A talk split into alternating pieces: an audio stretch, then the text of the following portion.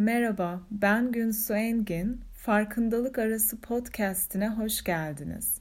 Birazdan dinleyeceğiniz kayıt benim 2020 Ocak ayından beri düzenli olarak Zoom ve YouTube üzerinden Tetikte Dinginlik ismiyle yaptığım mindfulness meditasyon buluşmalarındaki konuşmaları içeriyor.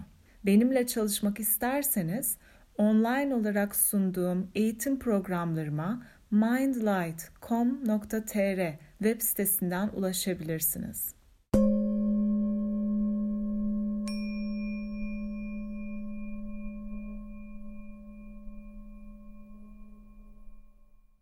Tetikte Dinginlik akşamına hoş geldiniz. Her pazar Ocak ayından beri akşam 9'da 40 dakika mindfulness meditasyonu yönlendiriyorum ve öncesinde de bir şeyler anlatıyorum. Konuyla alakalı ve kendi ilgi alanımla ilgili. Ve yeni yeni daha bir aydır falan ismine tetikte dinginlik dedik ama Ocak ayından beri sürekli devamlı gelen, katılanlar da var. İlk kez katılanlar da var ve bir topluluk oluşmaya başladı. Bir meditasyon topluluğu oluşmaya başladı. Ve sadece hani haftada bir benimle burada meditasyon yapıp e, kendisi hafta içerisinde meditasyon uygulamasını devam ettiren de var. Çünkü haftada bir yapıyorsanız benimle o da pek hani süreklilik olmamış oluyor. Pek belki bir etkisi olmuyor. Burada her pazar sizinle olmak ve yönlendirmek, e, soruları belki cevaplamak bir nevi bir motivasyon olsun istediğim için. Yoksa haftada bir pratik yaptığımızda yine çok az olabiliyor. Ve yine de bu e, tetikte dinginlik buluşmalarının çok e, keyifli geçtiğini düşünüyorum. Keyifli derken e, tabii ki göbek atmıyoruz ve çok böyle eğlenceli anlamında değil. Ama çok fazla şey belki fark ediyoruz kendimizle ilgili. Ve ben de öğreniyorum. Ve e, kendim de pratik yapıyorum. Tabii ki yönlendirirken tam bir pratik olmuyor bir yandan yönlendirdiğim için. Ama biliyorum ki bir topluluk içinde olmak, bağ kurmak, bağlantıda hissetmek bize iyi gelen şey. Yoksa a, hareketsiz oturmak kendi başına da mümkün ama çok tercih etmiyoruz. Tercih ettiğimiz şey belki daha çok bir toplulukta olmak. Çünkü orada başkalarının da seninle oturduğunu bilmek, aynı zorluğu yaşadığını bilmek veya aynı deneyimden geçtiğini ve aynı anda o çok e, destekleyici oluyor. Ve insanın birincil ihtiyaçlarından biri bağ kurmak. Bir başka insanla bağlantıda hissetmek, yalnız olmadığını fark etmek. Ve bu buluşmalar sanırım ona hizmet ediyor. Ve devamlı devamlı katıldığınız için çok teşekkür ederim. Ve um, bu tetikte dinginlik buluşmasında bu akşam ızdırabımıza nasıl yaklaşıyoruz ve dünyadaki ızdıraba nasıl yaklaşıyoruz? Özellikle ızdıraba sebep olan insanlara nasıl yaklaşıyoruz? Onun hakkında birazcık anlatmak istiyorum 40 dakika oturmadan önce. Çünkü bu 40 dakikalık oturuşlarımız sadece kendi başımıza oturalım, sessiz duralım, dinginleşelim diye değil, ilişkilerimizi etkilesin diye. İlişkilerimizde bir dönüşüm olsun. Hani dedik ya bağ kurmak birinci öncelikte. İlişkisel dünyamız dönüşmüyorsa, duygusal dünyamızda bir dönüşüm, şifalanma görmüyorsak çok işimize yaramaz, yaramıyor bu pratikler sadece matın veya minderin üzerinde sınırlı kalıyor. Bunlar tamamen hayatın içinden bir dönüşüm aradığımız için yaptığımız uygulamalar ve şefkat ve bilgelik geliştiriyoruz burada oturarak. Bunu yapmak istiyoruz. Ve o şefkat, bilgelik tek başına dağda işine yarayan bir şey değil pek fazla. Belki kendine karşı. Ama toplum içindeyiz insanlar içinde yaşıyoruz ve an be an ilişki halindeyiz. ve daha çok da dünyadan haberimiz oluyor. Olan olaylardan. Ve o şefkati ve bilgeliği işte şimdi kullanmanın sırası eğer şimdiye kadar biraz gelişmişse. Şimdi bir söz var. Bir mimar ve mucit ve başka neci bilmiyorum. Richard B. Fuller diye bir ismi var onun. Belki biliyorsunuzdur. Çok tanınan biri değil ama şey diyor. Mevcut gerçekle mücadele ederek hiçbir şeyi değiştiremezsiniz diyor. Değiştirmek için var olan modeli geçersiz kılacak yeni bir model yaratmanız gerekir. Yani problemi yaratan bilinçte kalmaya devam ederek mevcut problemi çözemeyiz. Farklı bir şekilde düşünmenin yollarını bulmalıyız. Bu çok benim için aydınlatıcı bir söz. Çünkü kendi zihnimizin yarattığı ızdırabı çözmek için aynı zihin paterni içerisinde olamayız. Ve yine çözemeyiz. Çünkü zaten problemi yaratan oydu. Ve bütün insanlığın evrimi de zaten bu şekilde olmuş. Mevcut problemi artık çözmek için mevcut bilinç bir problem yaratmış ve onu çözmek için yeni bir bilinç evrimleşmesi gerçekleşmiş insanlıkta. Ve şimdi biz aslında şu anda yaptığımız şey mevcut problemi yaratan zihinle problemi çözmeye çalışmak. Ve şu an dünyada olan şey ayrılıkçı, ayrımcı, ırkçı ne söylerseniz onun adına ve o ayrımcı olana yine ayrılıkçı yaklaşarak biz de aynı şeyi yapıyoruz. Ve bu, bu şimdi söyleyeceklerim ve belki hani çok zor belki duyması ve söylemesi de benim için çok zor. Ama benim işime yarayan bakış açıları en azından ızdıraptan özgürleşmek için. O yüzden biraz e, direnç oluşuyorsa burada o direnci de izle, izleyin diyebilirim. Başka da bir şey diyemem. Ama ayrımcı olan bir zihinle ayrımcı olan kişiye baktığımızda aynı şey oluyor. Mevcut problemi çözmüş olmuyoruz. Şiddete, şiddetle karşılık verdiğimizde şiddeti yok etmiş olmuyoruz. Nefretimizi belki kusmuş oluyoruz. İçimizdeki yıkıcı öfkeyi rahatlatmış oluyoruz. Tatmin oluyoruz. Ama problemi çözmüş olmuyoruz. Izdırabı dindirmiş olmuyoruz. Bu demek değil ki öfkelenmeyeceğiz, kızmayacağız. Tabii ki öfkeleneceğiz. Tabii ki bağıracağız, hüsrana uğrayacağız. Dünya üzerindeki olan zorluklar ve ızdıraplar ve haksızlıklara karşı tabii ki kızacağız ve çok kızacağız ve hatta kızgınlığımızla gözyaşlarımız hani yasımız birleşecek belki. Hatta büyük bir aksiyonda bulunmak isteyeceğiz ve öyle de olmalı. Hiçbir zaman pasif bir yerden bahsetmiyoruz. Ancak bu aksiyon yalnızca ve yalnızca ızdırap çekenin ızdırabını dindirmeye odaklanırsa bir işe yarıyor. Ve şefkatten doğmalı bu aksiyon. Ve ızdırap çektirene odaklı bir öfkeyle değil, ızdırap çektirene odaklı bir nefretle değil. Niye biliyor musunuz? Çünkü o da öfkelenmişti.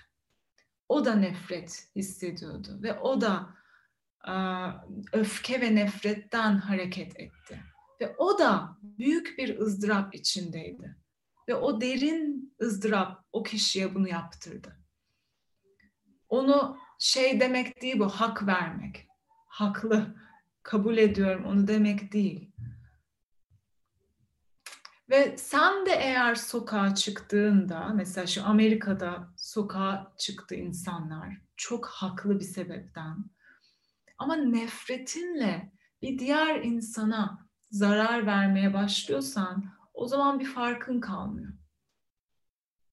O yüzden eylemlerimizin beslendiği duygunun ne olduğuna bakmamız çok önemli. Ve ben de kendimden biliyorum gezi zamanı eve girdiğim bir saati hatırlamıyorum. Ve e, 2000 kaçtı? 12 miydi? 13 müydü? Ve 31 Mayıs'tan hani sonuna kadar, Gezi Parkı kapanana kadar sokaktaydım ben ve ailem ve arkadaşlarım. Ve çoğunlukla da en öndeydim. Hani ben.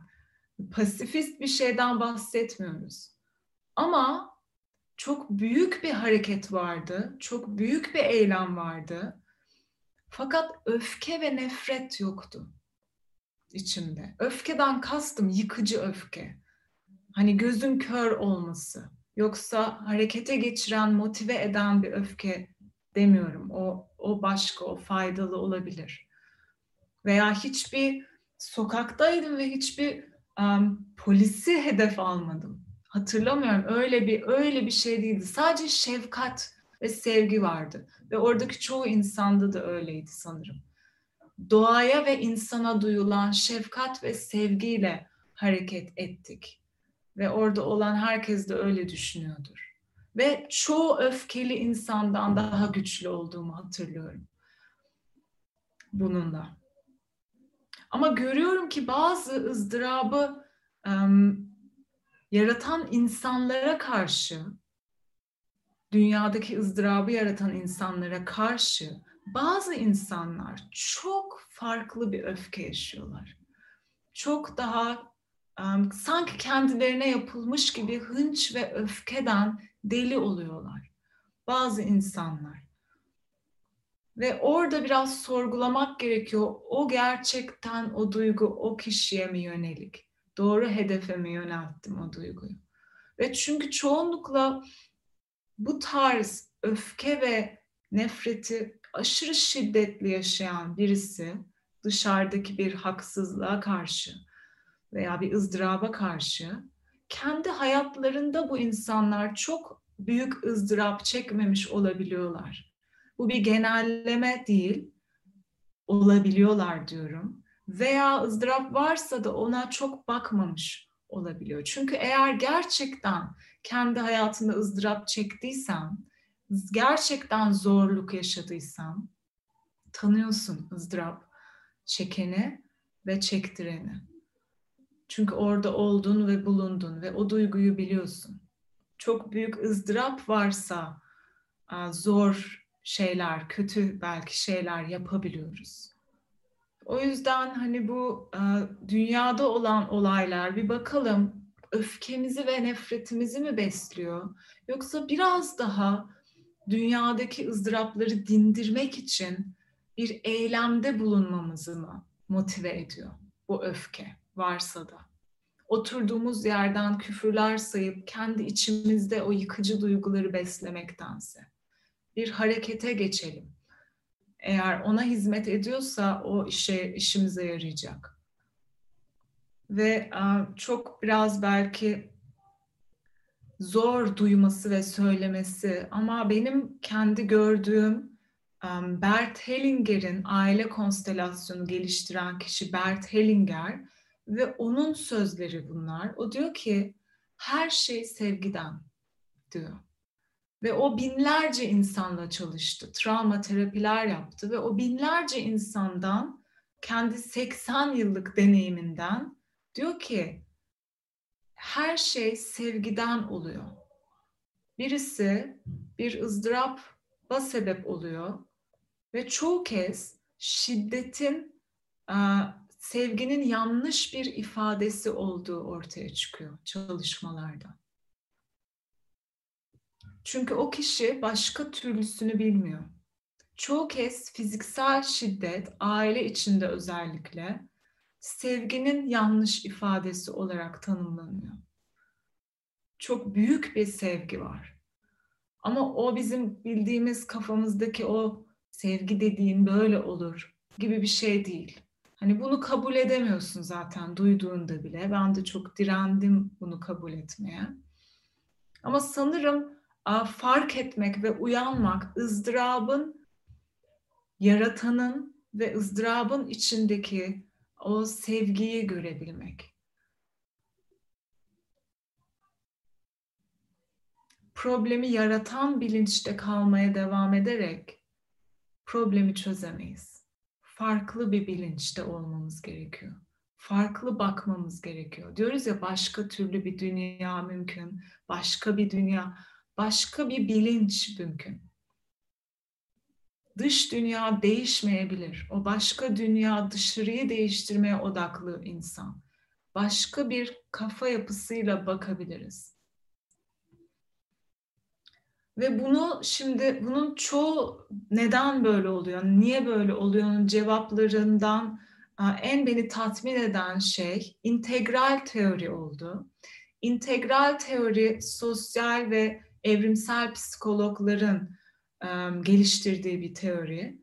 Şimdi biraz daha bu konuda daha geniş bir bakış açısına sahip olmak istiyorsanız neden, niçin, insanlar neden böyle yaparın cevabını bulmak istiyorsanız tavsiyem integral teoriden biraz öğrenmeniz yani integral teori hakkında öğrenmeniz.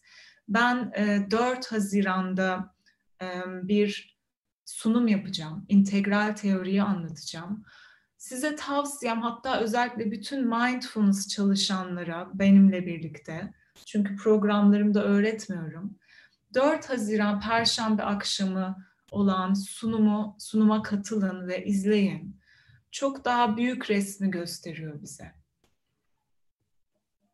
Şimdi bir şey okumak istiyorum. Thich Nhat Hanh'ın bir öğrencisi. Thich Nhat Hanh'ı biliyorsunuzdur ve onun öğrencisi Dharma öğretmeni olan Sherry Maples e, yazıyor. Ve şöyle diyor.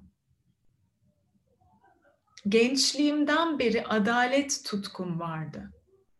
Ve bu da polis memuru olarak ceza adalet sisteminde çalışmayı seçmemin sebebiydi. Ancak barışçıl bir yerden değil, kızgın, isyancı bir yerden sosyal adalet için çalışıyordum. Geriye dönüp baktığımda çeşitli şekillerde sosyal adalet için savaşmayı, öfkemin ateşini güçlü bir şekilde yakmak için bir yakıt olarak kullandığımı fark ediyorum. Sonuç olarak bu davranışım kişisel ve iş ilişkime bazı zararlar verdi. Yani o içerideki zaten tetiklenen, mevcut olan öfke ve nefret günlük hayattaki ilişkilerimize de zarar veriyor. Ve devam ediyor diyor ki şimdi suçlamanın kendi duygularımın sorumluluğunu almamak için olduğunu anlıyorum. Tay dediği Teknata'nın e, öğrencilerinin ona söylediği ismi, Tay'ın bana en büyük armağanlarından biri başkalarıyla olan bağlantımızı gerçekten anlarsak, kendi içimizde bir kurban ve bir zalim bulabileceğimizi öğretmesiydi. Geriye dönüp kendi hatalarımın ve kasıtsız da olsa gücümü zalimce istismar edişimin acı örneklerini bulabilirim. Aynı şekilde kendi mağduriyetimin acı verici örneklerini de bulabilirim ve kendimizin bu parçalarıyla tanışmayı ve arkadaşlık kurmayı öğrendiğimizde hem kurban hem zalimin kendisi olduğumuzu bilebiliriz. Ve şöyle diyor, çok ilginç bir cümle. Gözlemliyorum ki bağışlayıcı, bağış bağışlayıcılığı yaratan şey yanlış yapanın tövbesi değil, kurbanın bağışlayıcılığı tövbenin, tövbe etmenin yolunu açıyor. Bağışlayıcılığı yaratan şey yanlış yapanın tövbe etmesi değil, kurbanın bağışlayıcılığı tövbe etmenin yolunu açıyor diyor.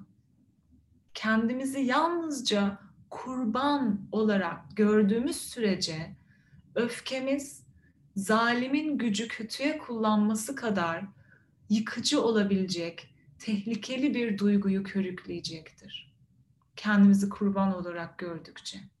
Bir fail ve kurban olduğumu tüm hallerimi gördüğümde rahatlayabilirim diyor. Daha fazla paradoks, daha fazla ikiliği kapsayabilirim. Ve şu anın içinde farklı bir seçim yapma fırsatını bilerek sürekli yeniden başlayabilirim diyor.